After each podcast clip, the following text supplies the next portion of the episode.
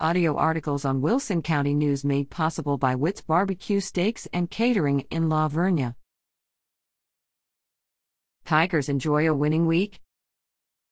The Floresville Tigers had a great week of winning ball games last week.